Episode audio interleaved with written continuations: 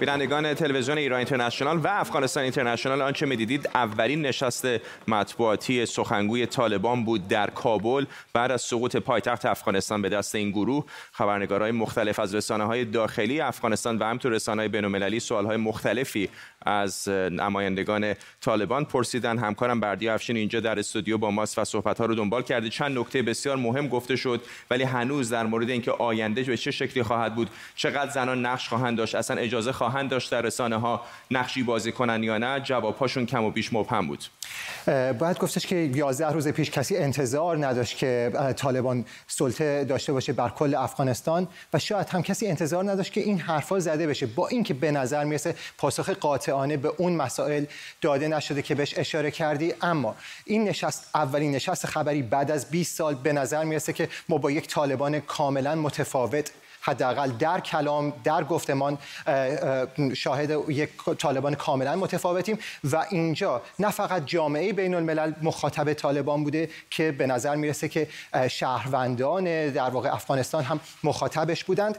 به نظر می‌رسه اون طالبانی که اونها معرفی می‌کنن یک طالبان آشتیجوی خشونت پرهیزه که دنبال انتقام جویی نیست. می‌خواد صلح رو تامین کنه و آزادی ها رو اما همه همه در چارچوب یک چیزی شریعت. اطمینان میده به جامعه بین الملل که بیان با طالبان به گفتگو بشینن رو در رو و حتی نگرانی هاشون رو مطرح کنن. از میگه که نگرانی های جامعه بین الملل از طالبان به نظر می‌رسه نگرانی های مشروعیه. اما برمیگرده توضیح میده اون چیزی که به عنوان خشونت دیده شده به خاطر این بوده توپا میندازه تو زمین دولت قبلی دولت اشرف و میگه به خاطر اینکه نیروهای امنیتی نبودن به خاطر اینکه دولتی وجود نداشته یک خلای قدرت وجود داشته و اونجا خیلی ها مثلا غارت کردن با نام طالبان. و یک تصویر دیگه از طالبان ارائه میده و با این حال این خشونت ها رو از سر خود طالبان جدا می‌کنه. اما وقتی ازش می‌پرسن آیا طالبان با 20 سال پیش فرقی کرده؟ میگه که از نظر ایدئولوژی فرقی نکرده. اما به نظر اما طالبان الان تجربه داره گفته سخنگوی طالبانه و طالبان الان دانش رو داره. ولی مسائلی که بهش اشاره کردی رو می‌تونیم تک تک بپردازیم. اما مثلا در مورد مسئله زنان که هم نگرانی بسیاری از جامعه افغان بودنگرانی گسترده تر از جامعه زنان و کودکان افغانه و نگرانی جامعه بین الملل باز هم تاکید داره که زنان یک در واقع بخش کلیدی جامعه آزادن که کار بکنن و درس بخونن اما در چارچوب شریعت. این چارچوب شریعت بعد مای آخرش خیلی مهمه. شاید ایرانیا بیش از هر کس دیگری با این موضوع آشنا باشن که مثل قانون اساسی جمهوری اسلامی که همه چی درش آزاد هست به جز اون بخش آخرش که به شرطی که منافی اسلام نباشه. به خصوص افغان ها که اصلا تجربه حکومت طالبان رو 20 سال پیش هم داشتن. دقیقا. این بحث در مورد رسانه ها هم مطرح شده. اونجا مطرح می‌کنه که در مورد رسانه ها رسانه هایی که اگر آزادانه یا منصفانه بخوان کار خودشون رو بکنن آزادن هر کاری که دلشون بخواد بکنن. اما در چارچوب شریعت و البته در چارچوب منافع ملی و همون در واقع اون چیزی که تو به عنوان ابهام بهش اشاره کردی می‌تونه همون قوانین شریعت باشه. به هر حال می‌دونیم که طالبان از نظر ایدئولوژی اونجوری که خودشون میگن فرقی نکردن و پابند بودن به شریعت و اون چیزی که رقم زدن که جامعه جهانی رو نگران می‌کنه با استناد به اون چیزی بوده که خانش آنها از شریعت بوده. و این رو الان میگن در مورد مثلا زنان و در مورد رسانه می‌تونن در واقع رقم بزنن. اما همون یه گوشه ای که گفتم که اشارهشون به جامعه بین الملل که از جامعه بین الملل می‌خوان که بیان با طالبان تعامل کنن صرفا میگه نه فقط برای تأمین اجتماعی مردمان افغان اشاره داره به تأمین رفاه معیشت و رشد اقتصادی در واقع افغانستان و میگه که ما صحبت هایی کردیم با دولت های مختلف در مورد مسائل اقتصادی. روشن نیست چه دولت هایی ولی می‌دونیم که به هر حال روسیه چین و حتی ترکیه استقبال کردن از پیام هایی که الان طالبان داده و خیلی اونها رو پیام مثبت ارزیابی کردن. اجازه بده بریم به خود کابل. بلال نوری خبرنگار آزاد از این شهر با ماست. آقای نوری فکر می‌کنید چقدر اولین سخنرانی مطبوعاتی طالبان در کابل این ابهام ها و این سردرگمی هایی رو که در 48 ساعت گذشته در افغانستان بوده جواب دادن. بدون شک سه تا مورد را که چهار تا مورد را که طالبان روی امروز بحث کردن یا ای که زبیولای مجاهد برای نخستین بار که روی پرده تلویزیون ظاهر شد روش بحث کرد بود که مردم سفارتخانه ها نهادهای خارجی فعال در افغانستان یا ای که خبرنگاران و زنان هست. روی از این مسئله حرفهای در کابل در افغانستان هم گوش به گوش میشه. هر کسی دید خود را ابراز می‌کنه. اما آنچه که زبیولای مجاهد سخنگوی گروه طالبان بیان کرد درست و دقیق موضوعی است که مردم افغانستان رویش فکر می‌کنن که آیا طالبان به حقوقی که بر زنان میگن متحد هستند آیا آنچه که در کنار متحد بودن حقوق زنان در عرصه های مدنی تجارتی هر بخشی که بوده آیا بگونه درستش و پیش میره یا خیر؟ این حرفایی است که از صبح تا حالا گوش به گوش می‌شد اما در کنار از این حرف دیگری که تازه در شبکه های اجتماعی و روی ذهنیت مردم پخش شده و است که آقای امرالله صالح گفته که خودش سرپرست حکومت است و در افغانستان است. از سه روز میشه که حکومت هیچ سرپرست نداشته. اما امروز آقای صالح گفته که پس از اینکه رئیس جمهور از افغانستان فرار کرده یا بیرون شده او مکلفیت هایی که حکومت برای یک فرد داره یا برای یک فرد اول کشور داره او این مکلفیت ها را داره دقایق پیش جان کربی سخنگوی پنتاگون هم گفتش که یک کانال ارتباطی بین نیروی نظامی آمریکا و طالبان برقرار هست و با طالبان در حال صحبت هستن. آقای جان کربی گفته که گمان می‌کنه بین 5 تا ده هزار آمریکایی همچنان در کابل باشن و منتظرن تا به فرودگاه برن تا از این کشور خارج بشن. بردیه طبیعتا همونقدر که مردم افغانستان دارن این کنفرانس مطبوعاتی رو دنبال می‌کنن جهان هم داره دنبال می‌کنه به خصوص نگرانی ها در مورد 20 سال پیش موقعی که القاعده معمنی داشت در افغانستان به کمک همین حکومت آن موقع امارت اسلامی طالبان.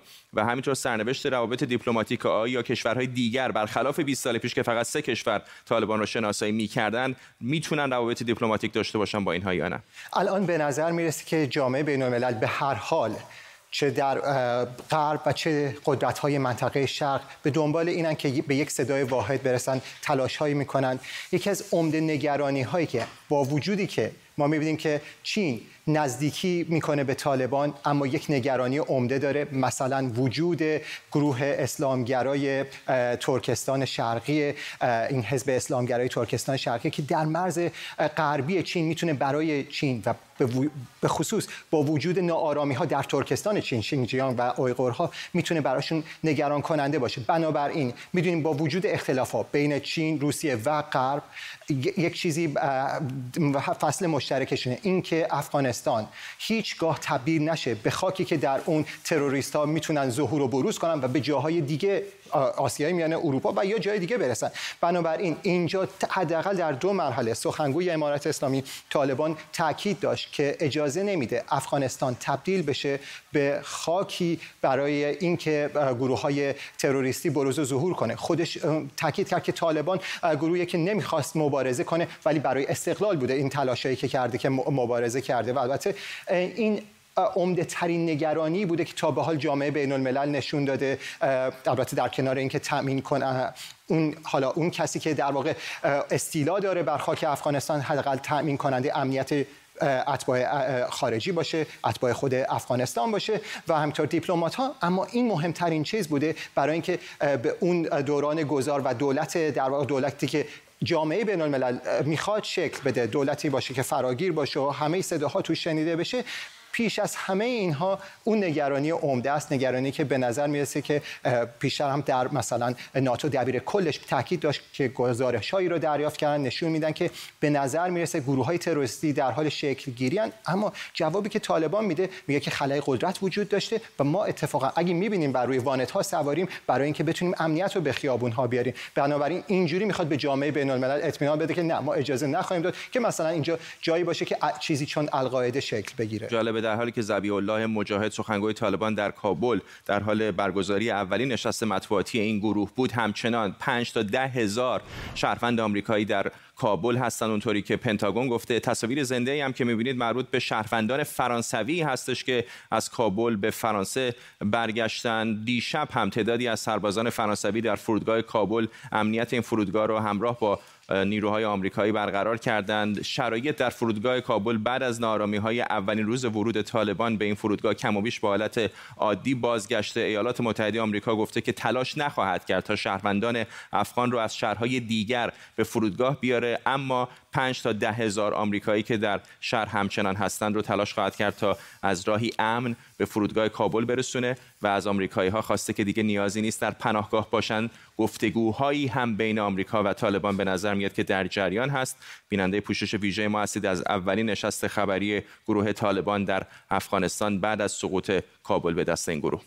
مردم افغانستان در چند روز گذشته شاهد تبدیل افغانستان به کشوری متفاوت با 20 سال گذشته بودند. افغانستانی بدون حمایت آمریکا و غرب کشوری که رئیس جمهوریش از کشور گریخته و طالبان آسوده بر صندلی های ارگ ریاست جمهوری در کابل تکیه زده. جهان از پیشرفت غیرقابل باور طالبان مات و مبهوته و بسیاری از مردم افغان به خصوص زنان و دختران نگران آینده نامعلوم در این کشور که حالا تحت سلطه طالبانه. امشب وضعیت افغانستان رو زیر ذره بین می‌بریم.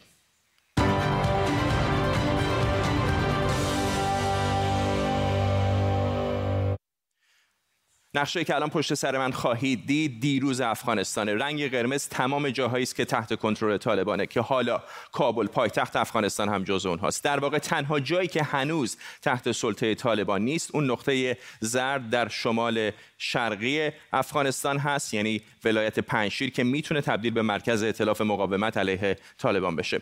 اگر نقشه دیروز رو با نقشه ده روز پیش مقایسه کنید احتمالا از پیشرفت سریع طالبان متعجب میشید. می‌بینید که هنوز مزار شریف و کابل و قندهار در دست دولت مرکزی بوده و شاید کسی پیش بینی نمی‌کرد طالبان چنین سریع به کابل پایتخت برسه. و اگر چهار سال به عقب بریم و نقشه رو با وضعیت حال حاضر مقایسه کنیم می‌بینیم که دولت با رنگ آبی به وضوح به طالبان با رنگ قرمز برتری داشته. مناطق خاکستری هم ولایت ها و شهرهایی هستند که طالبان در اونها حضور داشتند اما کنترل اوضاع به دستشون نبود.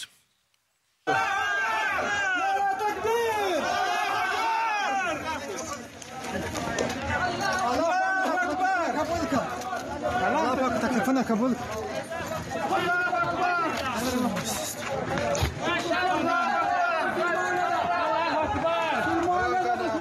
و این هم وضعیت مرزها و حضور طالبان در اونهاست. می‌بینید که طالبان بسیاری از گذرگاه های مرزی رو تحت کنترل داره و این یعنی اینکه واردات و صادرات کالاها هم حالا تحت نظارت طالبان انجام میشه. مثلا اسلام قلعه در مرز ایران که گمرک فعالی هم داره پتانسیل ماهانه 20 میلیون دلار گردش مالی از صادرات و واردات داره.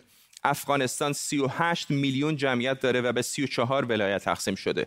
ولایت ها هم به ولسوالی ها تقسیم میشن. ولایت معادل استان در ایرانه و ولسوالی هم چیزی شبیه به شهرستان در ایران. این پنج تا ولایت پر جمعیت ترین ها هستن که روی نقشه می‌بینید. بلخ و هرات و ننگرهار و قندهار و البته کابل با 4 میلیون و 500 هزار نفر یعنی 12 درصد جمعیت پر جمعیت ترین ولایت افغانستانه.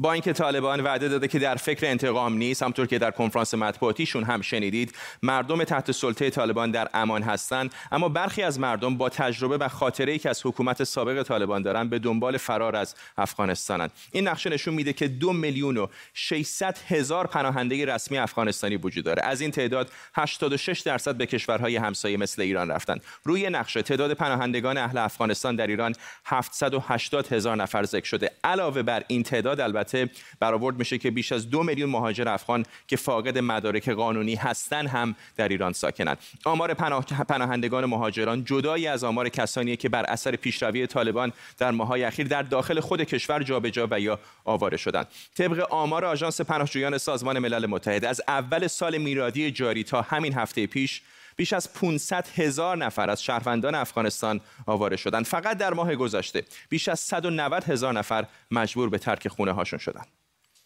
ما بی اهمیت هستیم چون که تو ایران افغانستان به دنیا آمدیم من نمی‌تونم یک لحظه حتی اشکام نگه مجبورم هی تمیزشون کنم تا تونستم یه همچین ویدیویی رو بگیرم.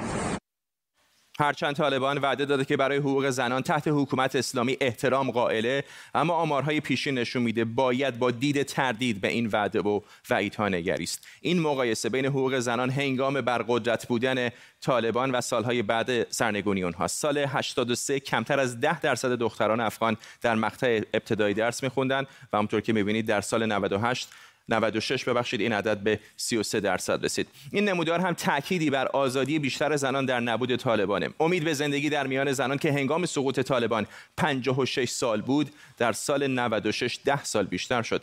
و برای مثال همین پارسال 21 درصد کارمندان دولت زن بودند. هنگام حکمرانی طالبان این عدد صفر بود. به خاطر جنگ های طولانی مدت در افغانستان و گرایش های مذهبی کلا نرخ باسوادی در افغانستان در قیاس با میانگین جهانی پایینه. با این همه باز هم تفاوت و تبعیض رو میشه در این نمودار پشت من مشاهده کرد. می‌بینید که در مقابل حدودا 55 درصد مردان افغان دارای سواد فقط حدود 30 درصد زنان با سوادن. حالا طالبان 20 سال بعد از سقوط به دست نیروهای آمریکایی دوباره و با خروج نیروهای آمریکایی به قدرت بازگشته. آیا میشه به وعده های دموکراتیک طالبانی که حالا با پشتوانه ایران و چین و روسیه قدرتمندتر از گذشته به میدان اومدن باور داشت؟ یا حکومت اسلامی طالبان خیلی زود هرچه افغانها در این 20 سال رشته کردن پنبه خواهد کرد؟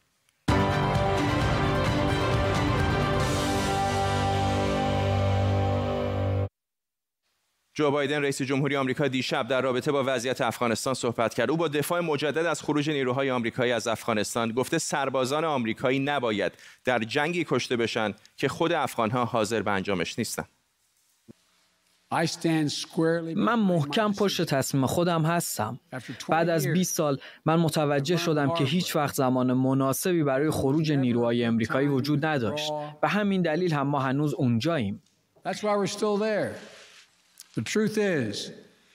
حقیقت اینه که این امر سریعتر از چیزی که ما پیش بینی می‌کردیم ظاهر شد. حالا هم چه اتفاقی افتاده؟ رهبران سیاسی افغانستان تسلیم و از کشورشون فرار کردند. ارتش افغانستان سقوط کرد که گاهی اوقات حتی تلاشی هم برای جنگیدن نکرد. نیروهای امریکایی نمی‌تونن و نباید در جنگی باشن و در اون جنگ بمیرن که خود نیروهای افغان تمایلی برای جنگیدن برای خودشون ندارن. That Afghan forces are not willing to fight for themselves. اینجا در استودیو آرش آرامش کارشناس امنیت ملی و افشین شاهی استاد روابط بین المللی همراه من هستن. آقای آرامش با شما شروع می‌کنم. این چه جنگی بود؟ چه دستاوردی داشت؟ چه اتفاقی افتاد بعد از 20 سال؟ اگر ورژن رسمیش رو بخواهید حضور نظامی ایالات متحده در افغانستان یک دلیل اصلی داشت. برخلاف جنگ عراق که اول بحث تسلیحات کشتار جمعی بود که پیدا نشد و بعدا هم مسئله اشاعه دموکراسی بود در افغانستان حضور ایالات متحده بعد از 11 سپتامبر 2001 بود که القاعده که معمنی داشتن در آغوش طالبان اونجا برنامه ریزی کردند و حمله کردند به ایالات متحده با چهار هواپیما دو تا در نیویورک یکی که در پنسیلوانیا ساقط شد و اون هم در پنتاگون رفت. و بعد از اون ایالات متحده برای از ریشه کندن القاعده مجبور شد که به افغانستان بره که تحت سلطه طالبان بود. دو اتفاق افتاد در این 20 سال اخیر.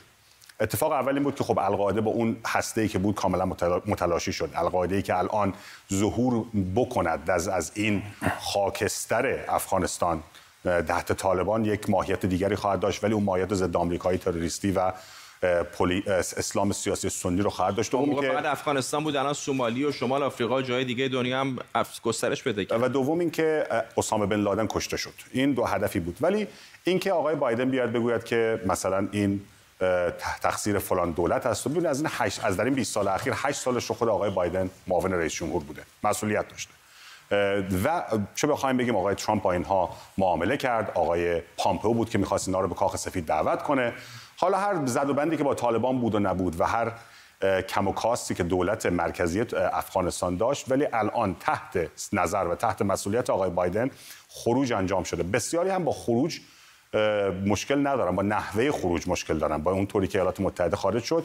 برگردم به نکته که شما فرمودید. بله اتفاقا یکی از معادلات یکی از متغیراتی رو که ایالات متحده بهش نگاه می‌کنه که چرا نیاز نداره به حضور نیروهای رزمی و زمینی این هستش که در این 20 سال نشون داده که استفاده از پهپادها در افغانستان، پاکستان، یمن و سومالی بسیار موثر بوده و نیاز ندارد به نگه داشتن یک قوه بزرگ رزمی در خاک افغانستان.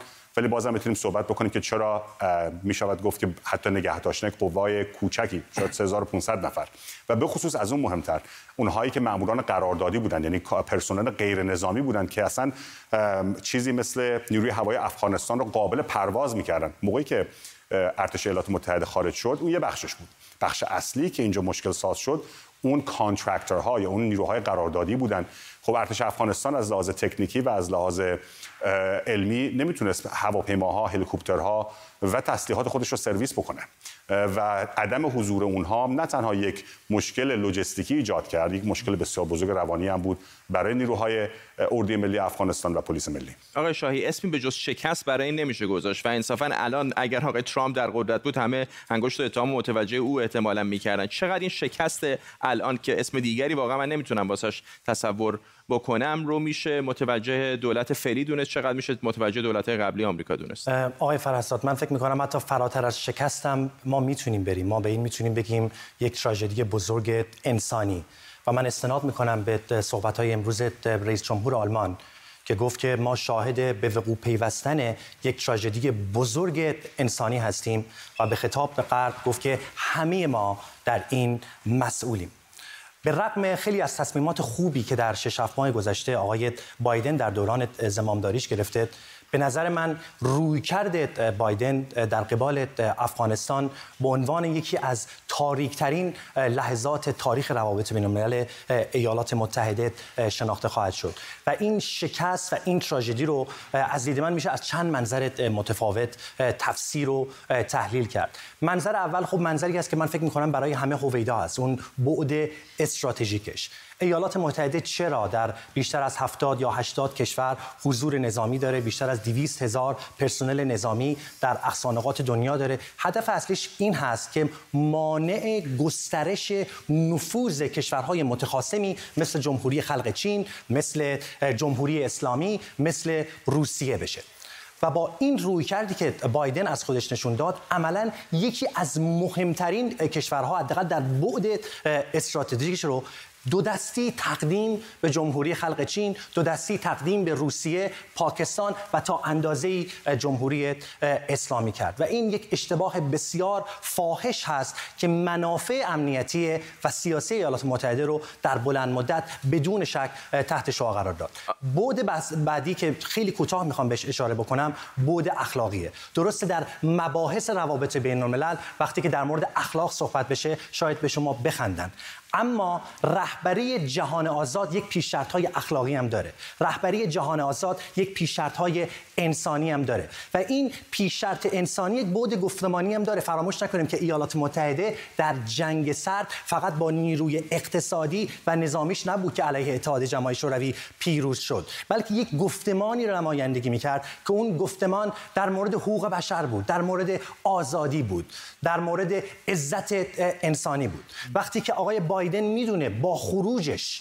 می‌تونه همچین فاجعه ای رو در افغانستان به ارمغان بیاره یک مسئولیت بسیار مهم اخلاقی رو متوجه ایشون می‌کنه. و این شکست اخلاقی می‌تونه روی اون مباحث گفتمانی ایالات متحده هم تاثیر بذاره. کشوری که خودش رو رهبر جهان آزاد می‌دونه رئیس جمهوری که وقتی که روی کار اومد تصمیم گرفت و عملا در کارزار انتخاباتیش اشاره که می‌کرد که ما مسائل حقوق بشری رو می‌خوایم در رأس امور قرار بدیم و متاسفانه اتفاقاتی که در چند روز گذشته افتاده خلاف تمام اون ادعایی می‌شد که آقای بایدن در دوران کارزار انتخاباتیشون در موردشون صحبت می‌کرد. آقای آرامش موافق هستید آیا که آقای بایدن هم به افغانها پشت کرد هم به ارزش‌های آمریکایی که آقای شاهی بهش اشاره کرد و افغانستان رو دو دستی همطور که آقای شاهی گفت در اختیار رقبای آمریکا دست کم اگر نه دشمنانش در منطقه قرار داد. چند تا سوال پیش میاد. سوال اول این استش که افغانستان از لحاظ طولانی مدت دراز مدت چه منفعت استراتژیک برای ایالات متحده داشت؟ این یک سوال بزرگی است. دوم این انتقاد رو الان شما نگاه می‌کنید به نمایندگان جمهوری. خواهی که رأی دادند که حتی کمک نکنیم به آوردن و استقرار اون شهروندان افغانستان که به ما کمک کردن در خاک افغانستان. به خصوص از جناح راست افراطی افرادی که کاملا می‌خوان یک حکومت یا سیاست خارجی آمریکا بسیار منزوی باشه isolationist باشه و اصلا در به تداخل یا به قول معروف رفتن به کشور دیگه اعتقادی ندارن. این رو شما در چپ افراطی هم می‌بینید. بعضی از نماینده های مجلس اینطور هستن. کلا از سال 2006 به این بعد از جنگ های عراق و افغانستان. افغانستان سال 2001 عراق از 2003 به بعد. در سال 2006 اولین باری بود که دیدیم عده زیادی از نماینده های مجلس جمهوری خواه کرسی های خودشون رو به خاطر جنگ عراق از دست دادن. اون سالی بود که آقای بوش حتی وزیر دفاع خودش رامسفلد رو اخراج کرد. از سال 2006 به این بر هر رئیس جمهوری که آمده با دو قول آمده.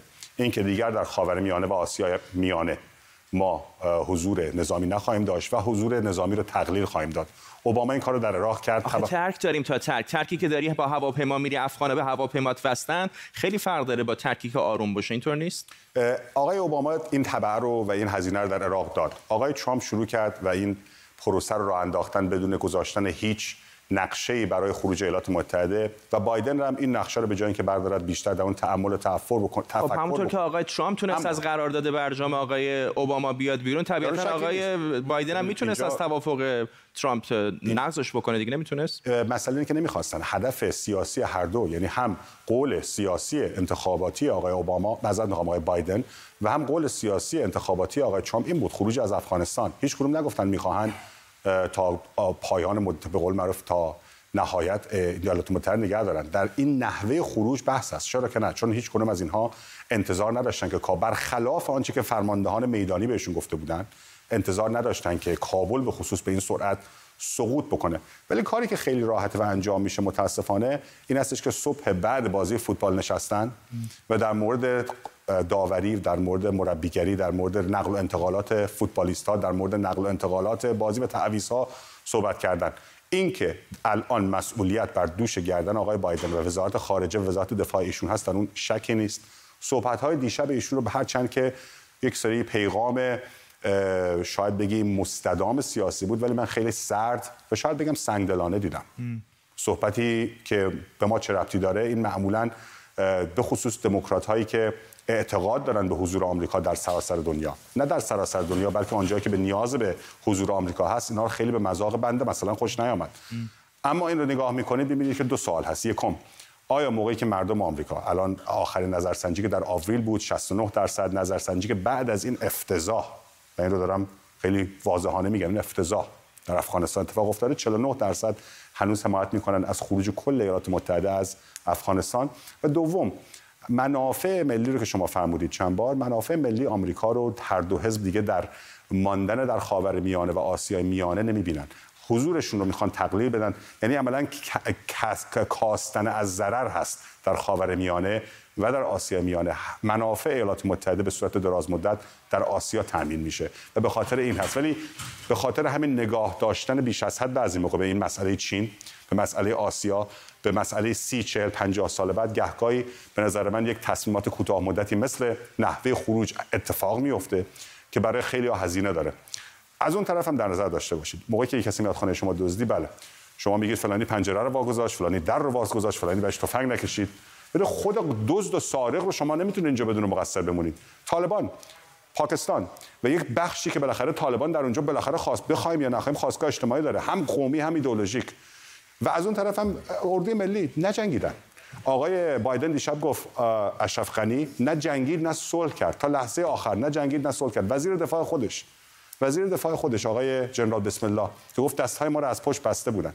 خیلی هم سخت انتظار داشتن بعد از 20 سال از جوانان کشورهای دیگر که آنجا بمانند و بجنگن هرچند که بودیم بله. و این رو بارها هم گفتم یک عملیات یک مأموریتی بود که انجام شده و بعد از اون تا کی این اتفاق باید ولی باز بحث عرض می‌کنم نحوه خروج در اون واقعا سوالات بزرگه و به نظر من دولت بایدن و وزارت خارجه و دفاعش و شورای امنیت ملی باید پاسخگو باشن سر این قضیه که چرا شما فکر کردید که بعد از خروج یک شبه شبانه از بغرام چراغا رو خاموش کردن بله. چطور می‌تونه حکومت افغانستان و دولت افغانستان مقاومت بکنه در مورد سیل حجوم طالبان؟ آقای شاهی این تاثیراتش خیلی فراتر از افغانستان خواهد بود اینطور نیست؟ شکی در این نیست. البته من تعجب می‌کنم که آقای آرامش تردید می‌کنند نسبت به اهمیت استراتژیک افغانستان برای ایالات متحده.